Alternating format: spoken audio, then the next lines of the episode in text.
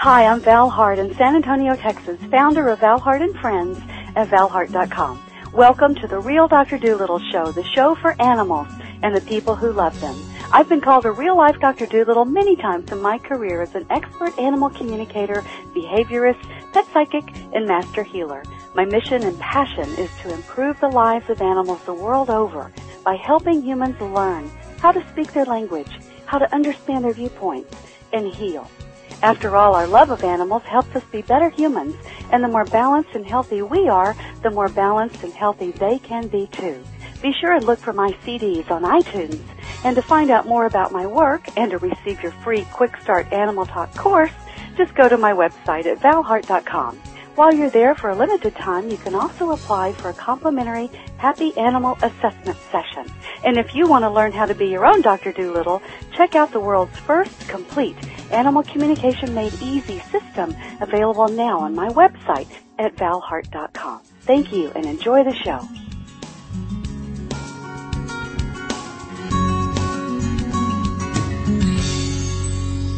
Today I'm talking with Laurel Neme. She is camped in the Kalahari. She's investigated walrus carcasses on Alaska's Bering Sea beaches, and she's gotten lost in the Amazon jungle with the Brazilian federal police. Can't wait to hear about that story. Happy to share it. oh, good. She's worked with Interpol's Wildlife Crime Working Group, the St. Louis Zoo, the American Museum of Natural History, along with many other universities, and she has more than a decade of experience as a consultant working in over a dozen African countries where she's been feted with chickens by villagers and shared stories with rangers on the frontiers of wildlife poaching. She consults on wildlife and natural resource management and also serves as a fellow on the University of Vermont's Institute for Environmental Diplomacy and Security. And she is the author of a wonderful book called Animal Investigators how the world's first wildlife forensics lab is solving crimes and saving endangered species. It has a great foreword by Richard Leakey and has been endorsed by Jane Goodall and many others. It is a CSI for wildlife that has been featured on ABC News Nightline, C-SPAN, and NPR's Science Friday. And she also hosts The Wildlife, which is a weekly radio show that explores the mysteries of the animal world through interviews with scientists and other wildlife investigators. Welcome, Laurel. Thank you for being on the show. Thanks so much for having me, Val. I'm delighted. Uh, your topic is totally fascinating. I know CSI kind of took the world, the, the TV shows really kind of took the world by storm. You know, they're very, very popular. But you've taken it and are applying it to endangered species, to wildlife, to uh, tracking down wildlife poachers and smugglers and all kinds of things. I can't even imagine how exciting, thrilling, dangerous, um, and intense your work must be. Well, it's interesting because it's a whole new field of science. And I think what is very attractive to me personally is that people are excited about forensics and thinking about wildlife forensics mm-hmm. gives kids especially an interest in science and an interest in conservation that they probably never had or it gives them another window into this field in a really exciting way and an exciting way where they can make a difference because the field is still so new there's a lot of discovering wow. yet to do and um, you only have to sort of blink and it's right there. And that's the sad fact on the one hand, but it's actually, as a professional, you get really excited by the work. Well, you know, what I find so interesting about what you're doing too, I know for myself, you know, I read stories about uh, poachers and, you know, how they're wiping out entire species just to, you know, like our elephants just to get their ivory and, uh, you name it, you know, just, uh, all over the world you know, and how how awful it is, you know, how difficult it is to try to track them and to find them and to stop that, you know, and I feel helpless. But you, uh, you, you said in your book, you said until the early 1980s, wildlife poachers and smugglers had an easy time getting away with murder. The U.S. Fish and Wildlife Service Special Agent, um, let's see, uh, who's it, Terry Grosz? Correct. Uh, wanted to change that, and then and then you got involved and y'all started pr- working on protecting animals like elephants and rhinoceroses and, and others whose populations were endangered from hunters and the middlemen seeking to supply ivory and horn and all the other products. Um, and then, and then they would track down and try to find people, you know, the ones that were perpetrating the crimes, um, and then they would get so frustrated because they couldn't make the the allegation stick. I mean, they couldn't prosecute um, because they didn't have an, the evidence or, or something else. Can you tell us more about how all this came about? Yeah, because one um, a problem with wildlife crime, and one of the ways that wildlife forensics differs from human forensics is with human forensics, you have one species, Homo sapiens, mm-hmm. people, and and if someone's dead, they either died, um, you know, naturally or were killed, and then the question is, you know, under what circumstances, right? With uh, with an animal, say an elephant or a leopard, um, when you have the animal killed, a lot of times it's also processed into a product. So mm-hmm. ivory, uh, you know, you might have a dead elephant, but you also have its tusks being processed into a host of consumable products. It's the mm. same with Tibetan antelope uh, being processed in, you know, for its fur into shahtoosh shawls and so on and so uh-huh. forth. So that by the time um, you catch the trafficker who is selling or uh, buying and selling these items, mm-hmm. The the evidence is so far distant from the actual site of the killing. Mm. And to be able to tell whether or not a crime has been committed depends on the species involved.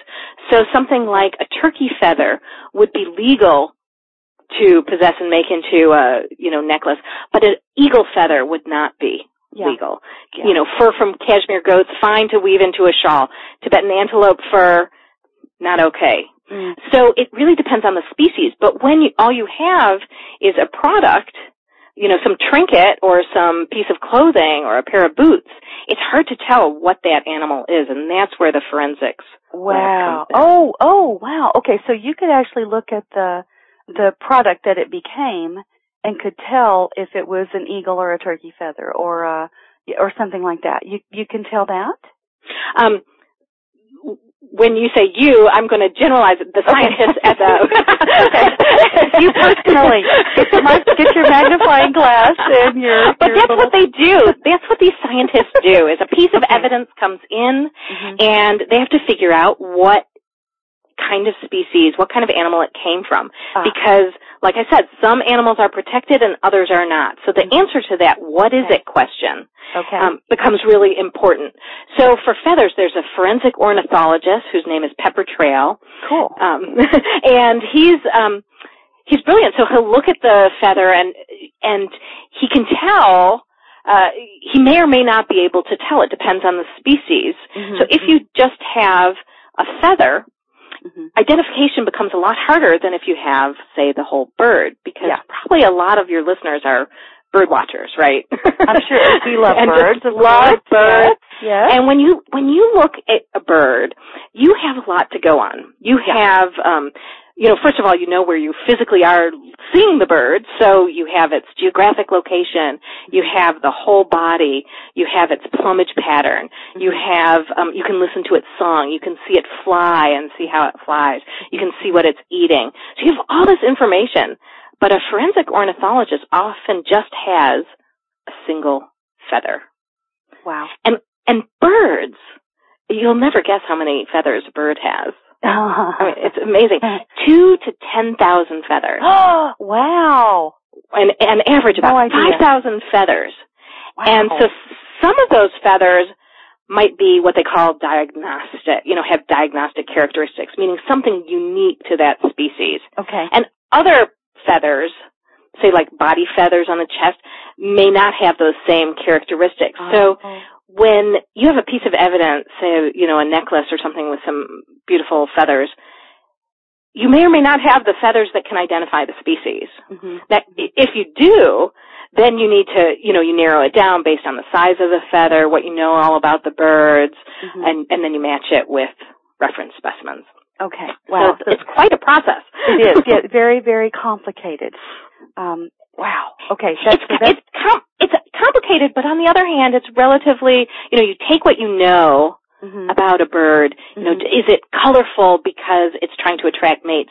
Mm-hmm. does it camouflage? And you actually, you know, you already take what you know to start narrowing down your choices. Okay. And I think people find when I lecture on this topic and speak on this topic that they actually know a fair bit and can narrow down, I mean, maybe not to the specific species, but they can narrow down choices pretty well.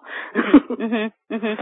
Okay, okay, so that helps us give a little insight into the, the complexity of the task. Um, let's talk for just a moment about the big business of wildlife trafficking itself. Help us understand how, how does this, what, what's the impact of this? Do, do you have some of that? Yeah, it's, it's interesting because people often, um, ask me what I, in researching my book, Animal Investigators, what surprised me the most. And uh-huh. two things. One is the size of the black market in wildlife okay. trade. And the second thing is the number of species that are affected. Okay. so they're very related. related. And of course you don't really know the size of the market because traffickers and poachers aren't re- reporting sales figures. that's not part of their GDP. So take, take my, you know, that's my way of saying take my figures with a complete grain of salt. yes, it's our best guesstimate based okay. on what but, we um, know. Um, uh-huh.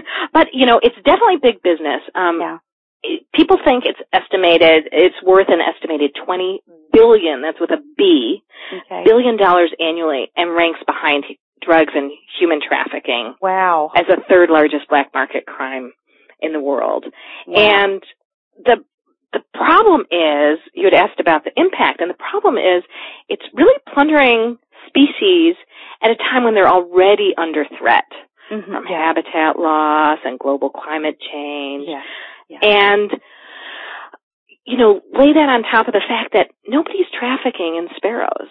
You know, the more not unless they're four-legged feline. Uh, right, right. and then yes.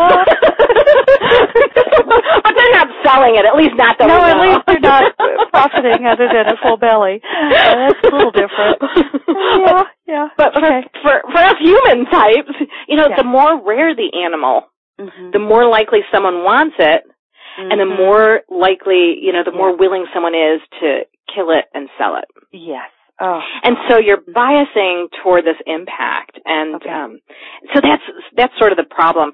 There are some species that are under threat specifically because of trade in their parts. Um, You know, tigers and rhinos, but uh, but there's a lot which are sort of on the brink. And actually, a new study just came out from the University of Adelaide that is saying that one in five, uh, one in five mammals are affected, are on the brink of extinction, with over mm. half at a tipping point. And they looked at 95 mammals. Mm. Um, but anyway, it's, uh, and I've heard one in eight before. So, you know, clearly there's a lot of mammals under threat of extinction from a whole host of you know causes, but wildlife trafficking is just one more factor. Yeah, and it's a major one. To, yeah. Yeah, and a major one for certain species. Right, right. Yeah. Oh God, it just makes my heart sad. And oh. it does, it does, and it can be very overwhelming. But I think, yeah, how come I don't stay so depressed? Because it is, you know, it, it is very depressing. Yeah. Yeah. Is is because I think that the science and what's being done to counter that is really remarkable. And I think the more people who know about it, mm-hmm. and the more you recognize what you can do, just okay. in terms both of awareness and what you buy, you can actually make a difference, and you really can have an impact. Okay, so so tell species. So tell us what we need to know. tell us everything. Well. tell us everything. Go ahead. Uh, here's the microphone. Just speak into the mic. Uh, so you said science counters it, is helping us counter it, and then we need to be aware. We need to educate ourselves, um, be aware. Um, and so let's talk about both of those things. So right. So on the science side, mm-hmm it used to be, like you said earlier in the in the introduction, that traffickers were getting away with murder. and I guess I should also clarify. There's I'm I talk about poachers and traffickers separately. So to me, okay. poachers are the ones that are illegally killing the animals. Yeah. And traffickers are the ones selling it. Yeah. And profiting from it. And a lot of times the poachers are traffickers, but a lot of times they're separate. And more and more they're separate and with the higher um, valued mm-hmm. products, mm-hmm. Mm-hmm. they're not only separate, but they're huge networks of traffickers. Mm. And they're hiring poachers to do their dirty work. Exactly. Sort of, you know, very similar to organized crime and drugs and, yeah. you know, it's, it's no, not really different than the other no. types of no, and, crimes and, that you hear and, about. Yeah, and I, you know, I like how, uh, how you're terming it also. This is murder. You know, and so the same thing, you know, organized crime has little regard for, you know, human de- decency and value and, and, and stuff, you know, trafficking in humans, for God's sakes, you know, and, and the drugs and all the other stuff. Um, and, and sometimes killing, you know, they, they murder people and we get upset about that. Uh, but we should also be upset that they're actually murdering our fellow species that share this planet with us, right? And those are sentient beings uh, that are being hunted just because they happen to possess or grow some part of their anatomy, you know, that uh, that somebody decided that they wanted. Um, and so it's it's it also interesting that a lot of times the very thing they're valued for mm-hmm. is the very thing that's unique in the ecosystem oh. or that's of you know of value to the broader world. So you know, just take a leopard because I have a calendar on my wall and the mm-hmm. picture of the month is a leopard. Just, uh-huh. No, but um, so you know, its beautiful spotted coat keeps it camouflage and makes it successful in the ecosystem. And as an apex predator, it's very important uh, within the ecosystem to maintain balance. And that coat, which helps its success. Yeah. And its teeth, which also help its success in being, you know, very broad and robust and able to kill in one bite. Yep. Um, those two things are exactly the parts that are trafficked mm. and desired. Mm. And it, and you can go through through different um, products, and it's often often the case that wow. some of the most valuable things for nature. you know. Yeah. Well, and you but, said you have a real special place in your heart for wolverines and tigers. Right. so, so we're touching on the topic of tigers. So why is that? What what is it about tigers and wolverines that have make make them special to you? Well, part of it is because um because they're they're the school mascots for oh. so to University of Michigan for undergrad and for my master's, and they're the Wolverines, and uh, Princeton for my PhD, and so that's the Tigers. Oh, but that's hysterical! I thought you were going to tell us some oh some incredible story about how you personally met a Wolverine and were saved by the tiger, and I don't know why I was so excited. They were your school mascot. Oh, you are so funny, Laurel. but what's, what's interesting, if you think about it, you know, all throughout our own lives, um, you know, from the time we're babies and get our first stuffed animal, you you end up with, um, you know, these mascots of all the sports teams. Yeah. yeah. But mm-hmm. but very rarely is you know does that benefit the actual animal conservation. Yeah. One one um, mm-hmm. contrary example, which is uh, uh, I should say a positive example, is University of Missouri okay. in Columbia, Missouri, is actually they're also the Tigers, mm-hmm. and they have a whole um, whole Tigers for Tigers program where they're helping the conservation and using the fact that they have this mascot and really trying to benefit tigers. And that's mm-hmm. really positive. And maybe your listeners, that's another area where your listeners could really think about it okay. and work toward it because in our own lives we have that all over the place. yeah, yeah. Oh, okay. That that makes sense. Wow. Oh goodness. Okay, so um lions were my mascot, by the way. and lions and tigers and bears. Oh my. Okay. Um, so um so science is countering uh, the poachers and the traffickers, which you've helped us understand the difference. Um, so what else do we need to know about that? I, I mean, you wrote this book for a reason and I'm and you go into a lot of this kind of thing in the book. So let me just I want to back all the way up here and ask you what in the world got you interested in this and what led you to write this book? Well, I'd been working in Africa for a long time and okay. going um back and forth and working on natural resource management and policy. Okay. Um and one day I was talking to this Tanzanian game warden, actually, and he was telling me about this 10 year old case where dozens of elephants had been found around watering holes. And they had all died and were missing their ivory tusks. Mm-hmm. And so at first you think, oh yeah, it's, you know, dead elephant, no tusk. Of course it's poaching. Mm-hmm. But what was weird is none of them had evidence of gunshot wounds. Really? So yeah. so it was the strangest thing. So he was wondering, you know, of course you're thinking poachers, but you're you can't prove it, and you're, so you're sort of thinking, well, maybe it's a disease, and someone happened along and took the tusk. Yeah, found them dead and just took the tusk. Right, which is a different story. And yeah. so he had trained at the U.S. Fish and Wildlife Service Forensics Lab, and with help from this lab, had discovered that the source of uh, why the elephants had died was from poison. Uh huh. Okay. And so then he started investigating further and looking for the source of the poison, and he found that pumpkins, which are one of the elephant's favorite foods, uh-huh, had been injected with common agricultural chemi- chemicals like pesticides and herbicides. Oh my god! And then the elephants would eat them and die. Whoa! And oh, that just makes me sick. Okay, go ahead. Yeah, and and so and they did that actually for a very good reason. I mean, one, you don't have the sound of the gunshot, but these are really remote places, so nobody would hear it anyway. But also, it's physically a lot easier with the poison. The tissues will loosen around the tusk, and so it's easier to remove the uh-huh. tusk oh, when the animal's God. poisoned. Oh. And so, you know, being lazy. No, I'm just kidding. But you know, it was just e- physically a lot easier for the poachers to poison the animals. And anyway, as we're as he's telling me this story, the phone rings, and when he hangs up, he tells me it's a report of hippos being killed in what he thinks is the very same manner for their ivory teeth.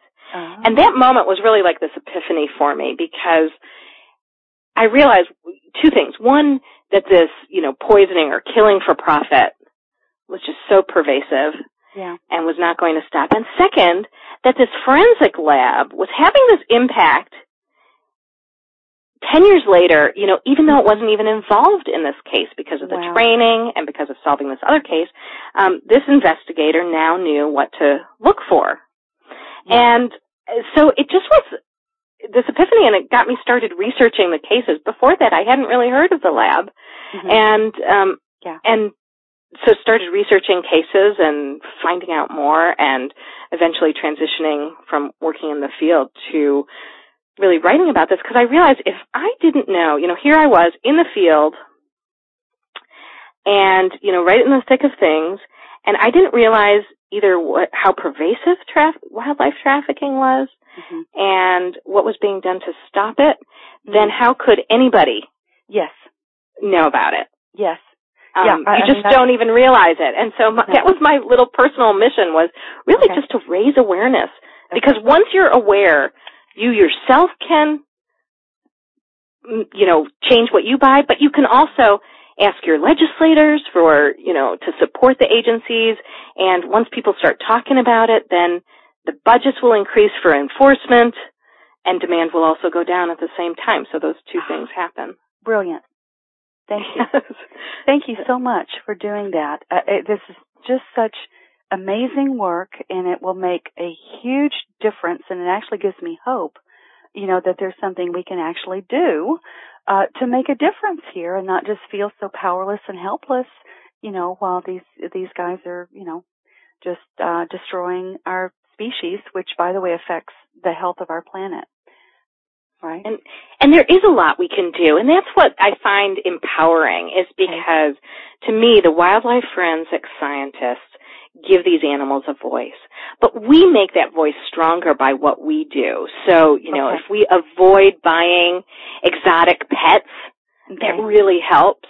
Okay. If we ask, you know, when you go in a dentist's office and you see this beautiful aquarium displays, if you uh-huh. ask them to instead have um, a different type of display where you can have a webcam or something uh-huh. instead of the aquarium fish, um, all of all of these things actually make a difference. When you go on vacation, you don't even realize it. Like you go to the Caribbean or something and you go to watch the sea turtles and you go mm-hmm. snorkeling and you see the sea turtles and then you go to a little shop and you see sea turtle shell jewelry.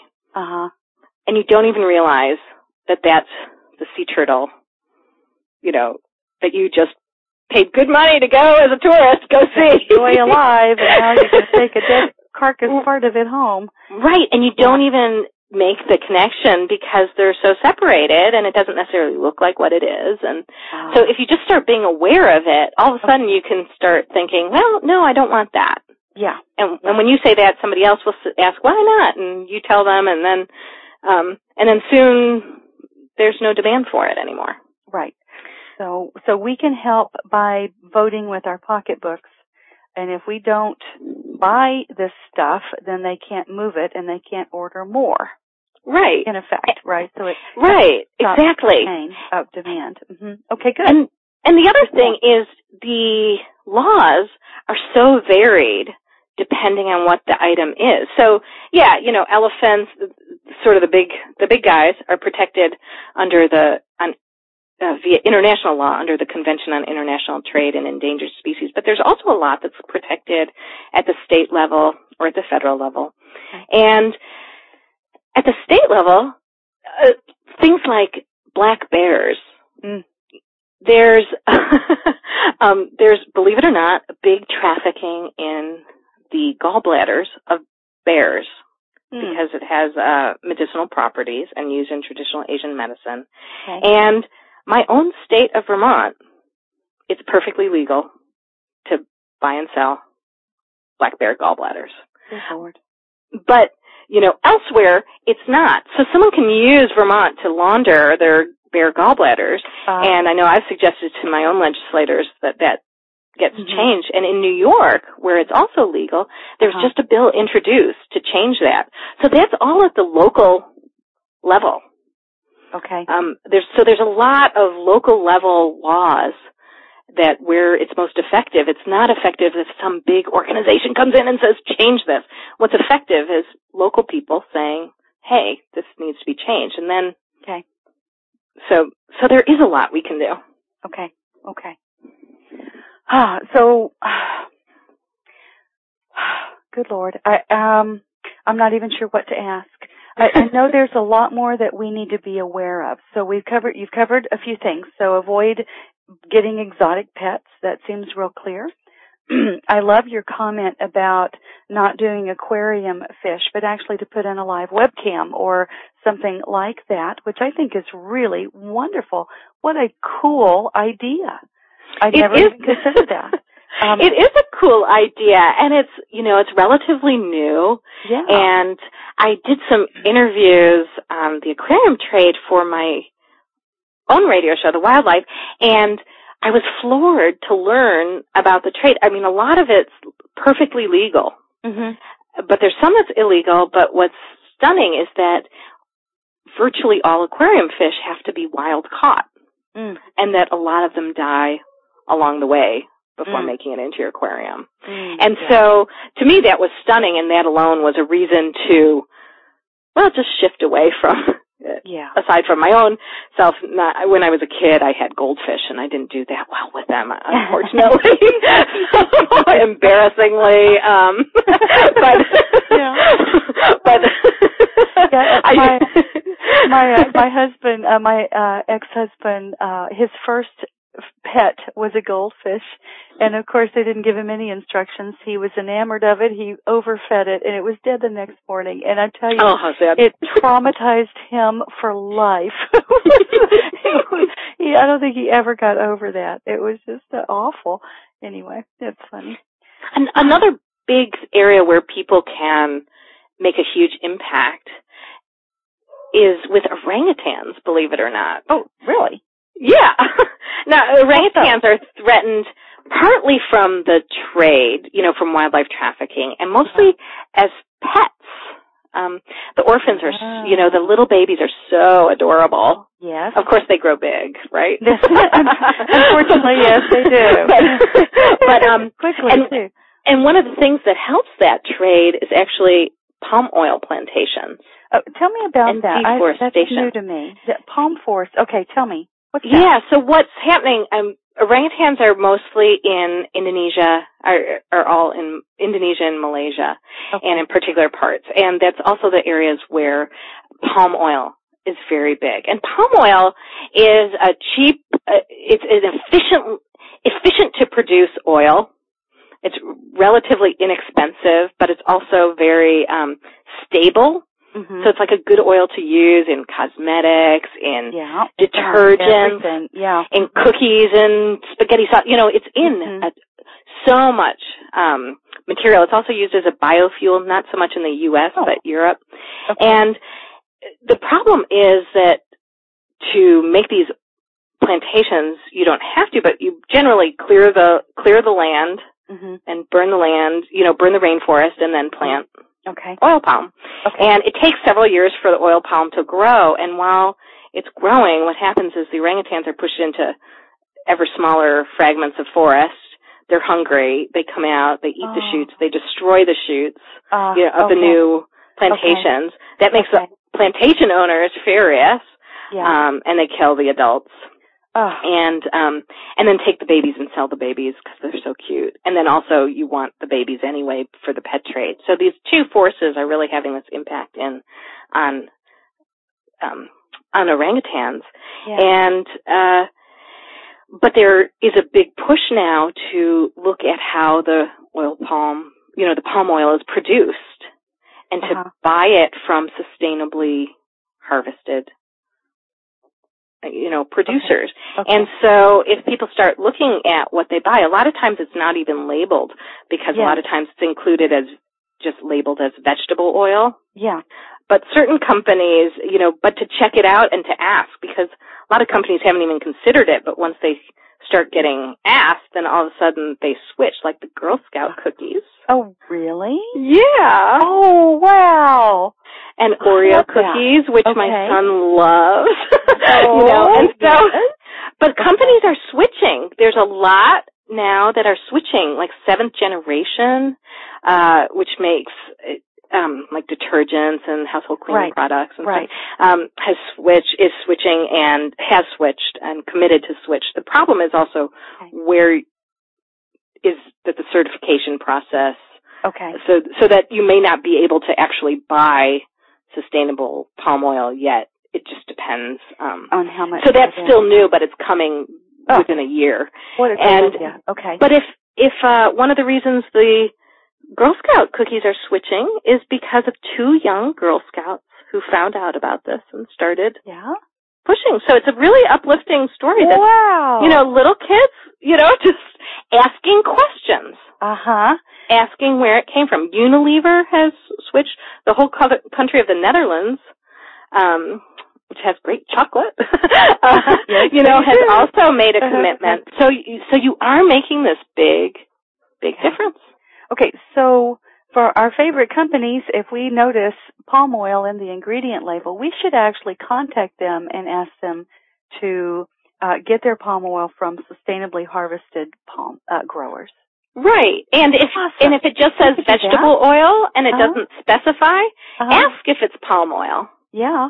Okay. Because the more people that ask, even if you don't go anywhere else except ask, hey, do you use palm oil? That's going to make the company think, oh, people actually are People- thinking about this. Notice and are actually caring enough to speak up.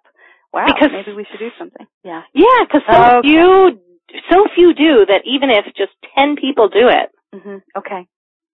that makes a difference in the company's Wow. mindset. Honestly, like 10 people can have this. Mhm. Well, and, and you know what they say is that you know if for every one person that speaks up, there are hundreds or thousands that that didn't. You know, but they feel the same way. They just haven't somehow voiced their concern yet. So I think the companies are wise to do that. Oh, how this is exciting. Um, so so what else can we do, Laurel? Anything? what else can you do? Well, you're probably not going to buy a pet tiger. Which, no, um, believe it or not, probably not. I would like to have one, but no, probably not. I'll buy a picture. but when you go to a zoo or uh-huh. when you go touring around, there's a lot of like privately owned things.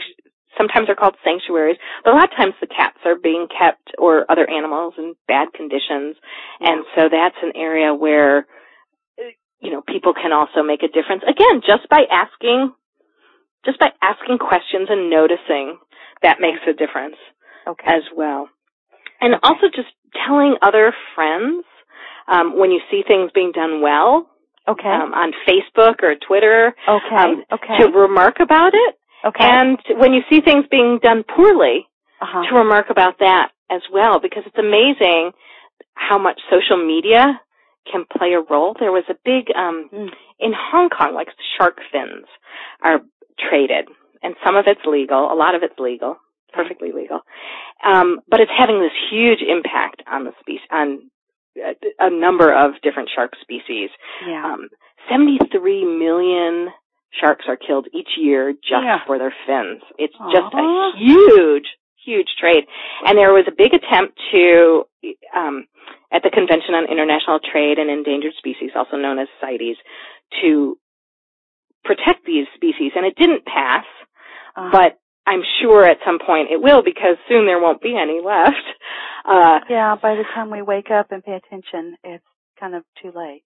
Right, and yeah. there was a bank mm-hmm. in Hong Kong that mm-hmm. for um, that was giving like a for you know like a promotion. Mm-hmm. Uh, for was I think it was Citibank, but I'm not positive about that. Um. That was that was for promotion promoting um, shark fin soup. Ah, because mm-hmm. it's a delicacy and yeah. whatnot. And there was such an uproar, it pulled Ooh. it. Oh, thank you, God. Uh, because of social media. Wow. Um, another example was with bear bile, where there was a push to in in China, this one was where uh, there was going to be a public offering, you know, like on the stock exchange, uh-huh. on a local stock exchange for a bear bile farm. Oh. Which then then the money used would be used to expand. And so Of course. But again, this outroar you know, this this social media protesting against it. Uh-huh. And making people aware of it is changing how things work. So people wow. are having an impact on what's going on. A recent one was um, GoDaddy.com. The mm-hmm. CEO uh, went on a hunt. It was a, a legal hunt, and he killed elephant and leopard uh, in Zimbabwe, and the elephant for food for the villagers because it had been raiding crops. And there's been big been this huge debate about it. Uh-huh. Um, he he had posted a video on mm. it. Mm. And um but again there's this uh, this social media, you know, on both pros and cons and it, whether or not you agree or disagree with yeah. the action, the discussion is really important and it makes yeah. people aware and it makes people aware that uh, you know, ask the question, what's happening to the ivory? What, right. you know, and so all of that raises a lot of questions and I think that awareness is really good. Mm. Thank you. Well, I am more aware now, definitely. um, so, uh, okay, so um, let's change the topic just a little bit. Um, can you tell us something funny or maybe potentially embarrassing so we can uh, better understand some of what you've been into or involved in? Yeah. Um, well, aside my personal foibles of like burning food all the time, I'm not the best of cooks. I, I have a terrible. My my nine year old son is much better. Um, okay. But what's what's funny is since I've been doing since I've done this book and you know continue to write about wildlife trade issues. Um, everybody now is giving me their their dead animals parts and products that they find, which on the one hand is lovely, on the other hand is disgusting and terrible. I mean, it was very, it was very funny because when my book came out, Uh-huh. and I was having dinner with some friends, and um, they had worked on international development like I had for a long time. That's how we knew each other, and and um, and he's saying, "Hey, you could borrow one of my skulls." He has this amazing collection of skulls and things because he lived in the Serengeti for a while Wow. in the 70s, and so you know they'd come across clean skulls you know, of all sorts of things. So he's like, "Oh, here, you can take this lion skull. It'll be great when you go give your talk." And you know, and so he gave, and I thought that was such a great. I actually thought that was such a great idea because it's much easier to see like what a tooth looks like when you actually have the tooth we actually to look at it. Yeah, yeah. And so, so I borrowed these skulls from him, and I think to myself, I crack me up because I'm like, who else has friends with skulls? You know? Uh-huh. Oh, and, wow. and um, and then for my birthday, and then I I didn't want to travel with his skulls, Uh-huh. you know, because they're quite valuable too. And yeah, um, yeah. so my husband for my birthday bought me some skulls. Uh-huh. He bought me um like replica skulls. Replica. you Oh, know, like like uh, you know, like teaching type Yeah, skulls. You know, that sure, are yeah, made yeah, out yeah. of plastic or whatever. Right, right, right. Right. That- So that I use I use those instead of my friends. yeah, so that's it's a little embarrassing. yeah. Oh, that's too funny. Oh, I love it. Love it. But- Thank you. We had one um yeah, we had one bobcat. I I live in Vermont in a rural area and um a bobcat had just died on our property and I couldn't figure out why. It was like a forensic mystery, right? Mm, okay. And um and it was a young one, so it was very curious because it was in October and I was very sad and yeah. um I found out it had died of malnutrition, which was very odd because we have tons of prey around for it. wow. Wow. Um, and so I found, I learned that, um, a lot of bobcat have like a parasite in their belly so that they can't Oh. digest it. So they can be eating, but they won't, oh. you know, digest it. Oh. Uh, and so that's probably what happened to this one, but I, I did have that, um, I thought so it wouldn't be a total loss. Like I was so depressed, I was so depressed. It just Yeah. was so, um, Yeah. so depressing, even though we happen to have a lot of bobcat around. Mhm. But um so I do that's the one real skull I use is like a tribute to Mm, him. And then the cover of my book too is like a tribute. So that the deaths aren't in vain. Yeah. Yeah. So Well, you know what? You mentioned the cover of the book. Tell me about the cover of the book. um It's just, well, it's such a striking image. It, it's, it's just, I mean, what are we looking at? Is that a Wolverine? no, it's a an Asiatic black bear. And Oh. it was taken it was a rescued bear Okay. And um it, his name is Chengdu Truth. Okay. and he was rescued from a farm in China where uh, the bears are kept for, you know, years and years, 20 years in these horrid conditions in like Oh. coffin-sized cages. It's Oh. so tragic. I can Oh, barely my- speak about it. God. But the upside is that the Bears, um, Animals Asia Foundation ha- is rescuing those bears. And in fact, for Mother's Day, my husband got me, here's another embarrassing thing. Um, some, some equipment, you know, it's very expensive to rescue bears and then make sure that they're entertained and whatnot. So he bought a swing for a bear for my, you know, I mean, it's in China, but you know, you can donate to Animals Asia Foundation and that was Oh, my wow. Mother's Day gift. Like a, Oh, a bear wow. swing. I love that. That is so cool. So you got a, I got a bear swing. you got a bear swing. I'm probably the only mom around. who's, who's excited to get a bear swing in Asia for Mother's Day. I, I don't know. I would be excited too. Oh wow. Um, goodness gracious. and so that yeah, and so that bear, um, to me, it's like a tribute. He actually died Okay. of liver cancer, which is a common problem when Yeah. the bears are milked of their bile for 20 years. Oh, But a lot of them have survived. They have a well over 200 bears who have been rescued, and in Vietnam, it's the same. They're doing the same thing and having great success and closing down all sorts of bear farms. And, oh, thank um, you, thank you, thank so you. it's a really positive Mhm. story. Oh man, I love that. What a good story. Oh, thank you. I'm so glad I asked about that. It's such an unusual and touching picture. Ah, so let's talk just for a little bit. I want I want to better understand how wildlife forensics crime labs actually work. So y'all use like fingerprints and and tire tracks and bullets and gunshot residue and poisons and DNA and all that kind of stuff. It, I mean, how how does it actually work? It's just it's just stunning to me and amazing. Can you give us a little insight? yeah, so it's really it's really interesting. You know, and it's very similar to you know human forensics labs. Okay. Um, you know, you have the evidence comes in, there's like a stainless steel window and it gets checked in. The agent either brings it in or mails it in. Mm-hmm. Um, and so, you know, evidence just identifying it because chain of custody is really important. Yeah. And I, I should mention that one big difference between like the wildlife forensics that you see on like CSI mm-hmm and real forensics is that the forensic scientists don't in, get involved in investigating the cases. Ah. And that neutrality is so important because the science, the power of the science and the Mm-hmm. power of their findings Mhm. is that it's neutral. Okay. And so in 98% of the cases, you know, the criminals plead out when the forensic lab is involved and has found that the item being trafficked was a protected species. Okay. Uh, The science is so reliable because the scientists are neutral.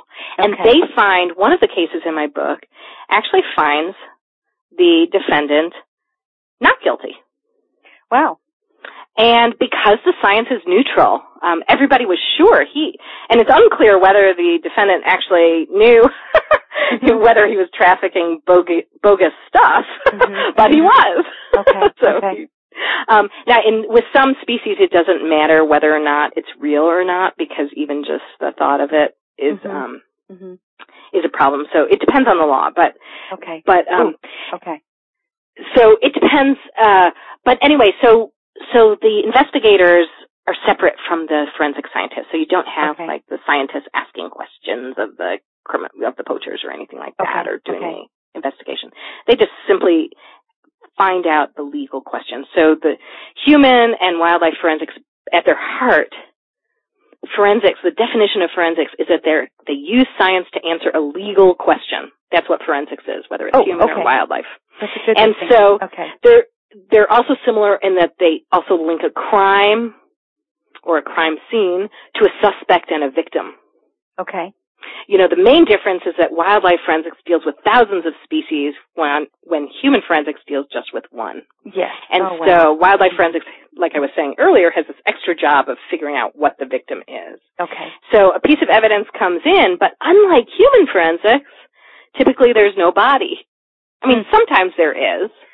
Um, There's a lot of wolf wolf cases and things uh, that come in, and some, so sometimes there's a body, but a lot of times uh, the victim's been, you know, sliced and diced into a processed product Mm. that looks nothing like the animal it came from. And so then the lab ha- really has to do three things. So it comes in, it goes to the evidence room, and then it, depending on what it is, it will go to the appropriate scientists. Okay. So if it's a bird related item, it will go to the forensic ornithologist. If it's teeth, it goes to one of the morphologists who, you know, specialize in that. If it's related to reptiles, it goes to the herpetologist. So Mm. it just depends Oh, what what it is. And sometimes the same piece of evidence might be analyzed by several parts Mhm. Mhm. of the lab. Wow. And so Okay. so from there, the lab basically does three things. Um, it has to find a unique characteristic of the animal and the part in question. Okay. So something unique. So with a feather, it would be the color, the shape, the size, whatever. Um, you know, other times with a bear's gallbladder, it's it's the uh, chemical composition of the of the bile. In this Okay. case, the levels of three bile acids. So you have to find something that's unique Okay. that's only relevant to that species. Got it. Okay. And for that, you actually have to know, rule out all the other species. So, you know, you you need to know what makes a bear's gallbladder unique. You actually, Oh wow. you know, have to have to research it. So sometimes, so, and then you also have to compare it to known specimens. Okay. So you have to prove that, yeah, every bear in the world, you know, will have three unique levels of bile acids that are identifying. It's it's it doesn't matter. All bears have this. Okay. And then you also have to develop a method to detect that characteristic consistently. Mm, okay. So for each part of each species, that characteristic might different differ, and that method might be different. You know. Mm-hmm. Um, okay.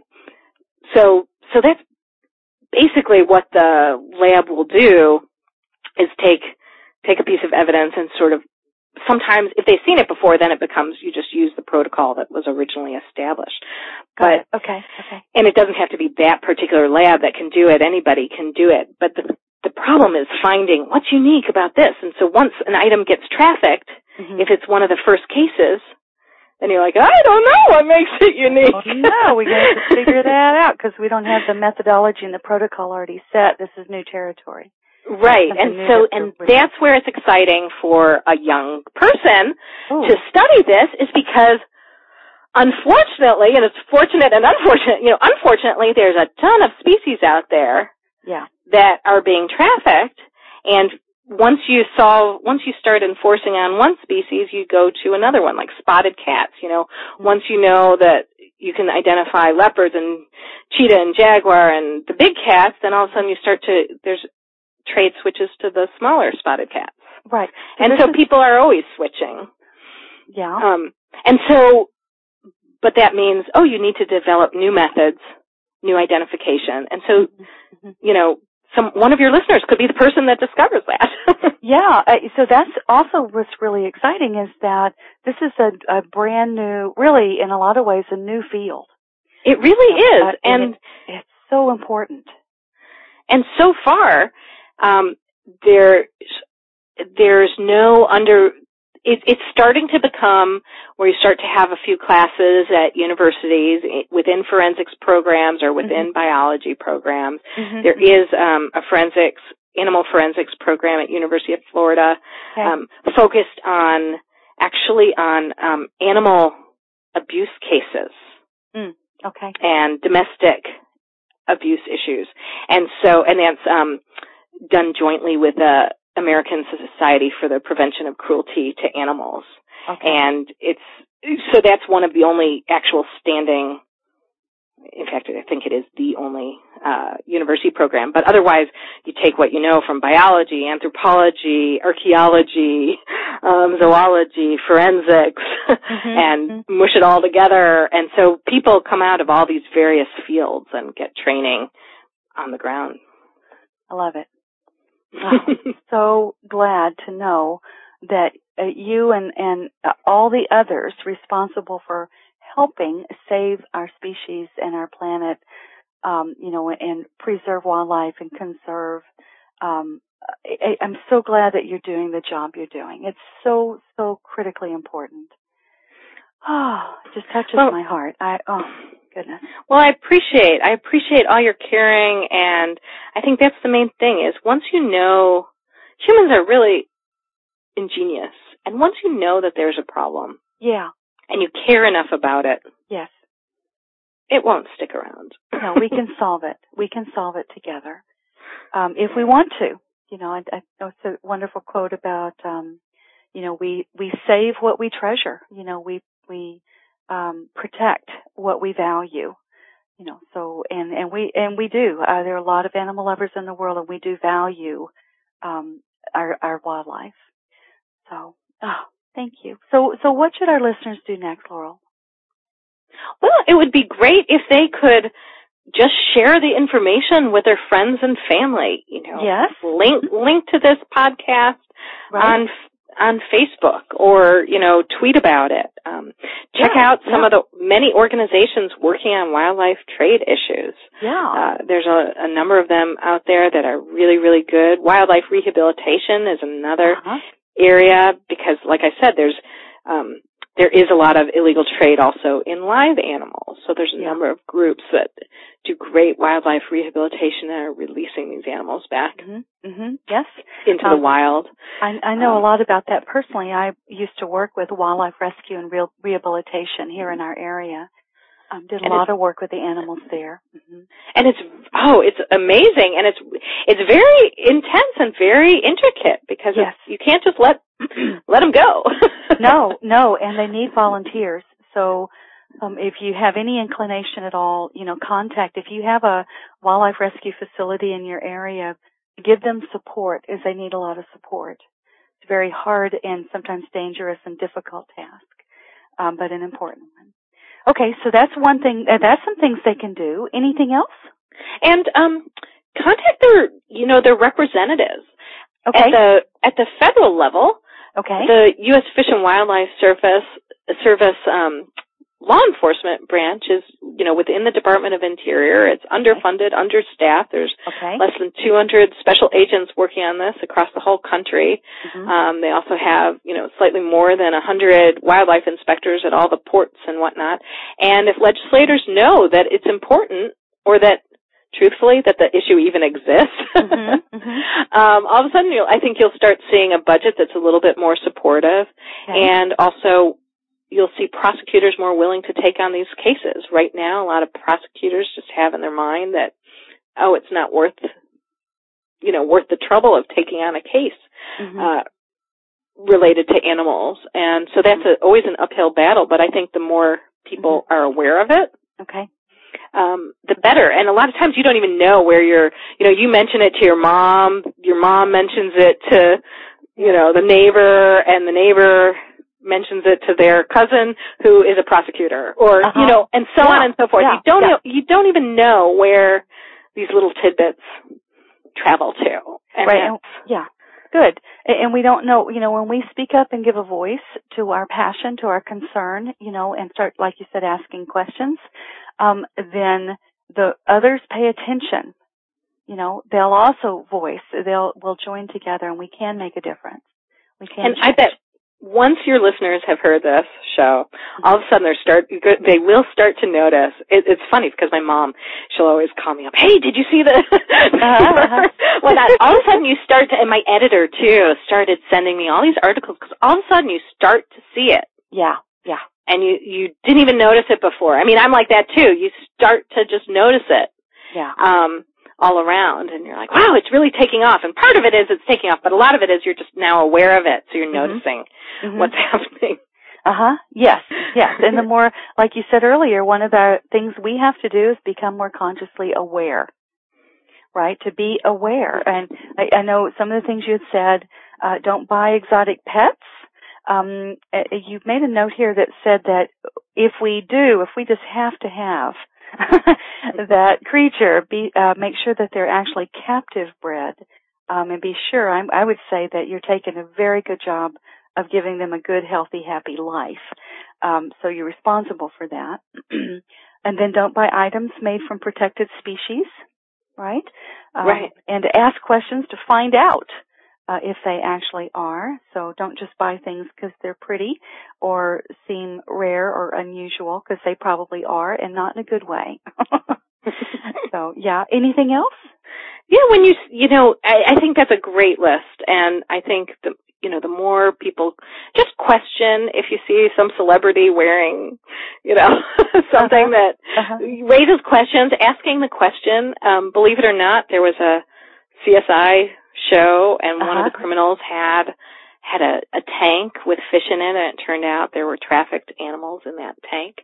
Wow. And um, it was solely because someone had called and said, "Hey, I saw this CSI." uh-huh. And it had that, and they reviewed the tape, and it turned out, and it was unknown. You know, people didn't know, realize that they were having it, but there was an investigation. Yes, they were Uh-huh. trafficked. It was part of this ring, and Uh-huh. you know, but but the people didn't know. The producers didn't know that that was Yeah. the case. So yes, Wow.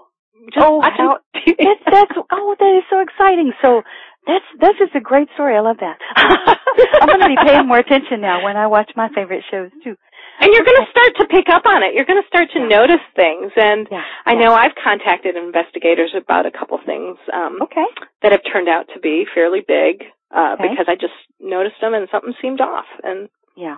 Yeah. you know, and that's at your state level as well as federal level. Don't feel Yes. there's Right. So if something feels off, everybody, um, take action. Speak up. Find out. Right. Empower right. yourself. Ask questions. Ask just questions. ask questions. Yeah. Well, and I know too that everyone should have a copy of your fabulous book. Um, again, the title is Animal Investigators How the world's first wildlife forensics lab is solving crimes and saving endangered species. Our author today is Laurel Neme. Thank you, Laurel. Um, so your book is on Amazon, I'm sure it's elsewhere also. Um, what else can they do? And um, you can also go on my website, which is oh, laurelneme.com. Okay, and, and go ahead you can comment on my book or send me an email if you have questions. I um, love to speak to school groups and libraries and other institutions. It's always it's always fun for me to help um, raise awareness on this. So it's something I love doing, and I also do Skype visits, which are really um, effective Believe it or not, I'm entering the world of technology. I've entered. I mean, it's not as good as in person, but it uh-huh. makes it accessible, and uh-huh, um, uh-huh. so I'd love to hear from people. And there's a ton of information on my website and links as well cool. to okay, so, more information. So everybody, your website is laurelneme.com. I'm going to spell it L A U R E L N E M E dot com. So laurelneme.com. Um, email you, contact you, have uh, ask you to come speak to their their groups, their other concerned animal lovers, and anyone and everyone who needs to know. Definitely. Um, let's see. Uh, one other thing I know they can uh, also might be interested in is your radio show, The Wildlife. Um, and that is um, wh- where is that again? So that's um, broadcast on a station in Burlington, Vermont, WOMMLP 105.9 FM okay. in Burlington. It's also available on iTunes and you can find it through my website. Uh, and every week I have different scientists and other wildlife investigators. So I do a lot on wildlife crime. I've I've done cool. I do a lot of science and also just good fun stuff.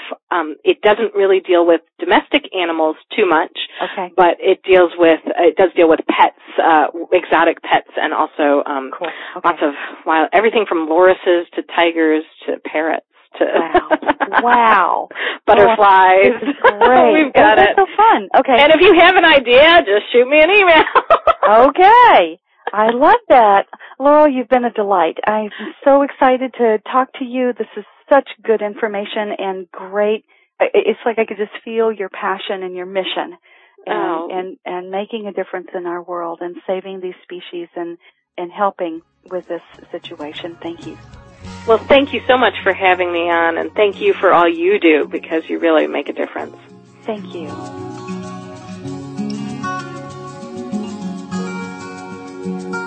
Thanks for listening to the show.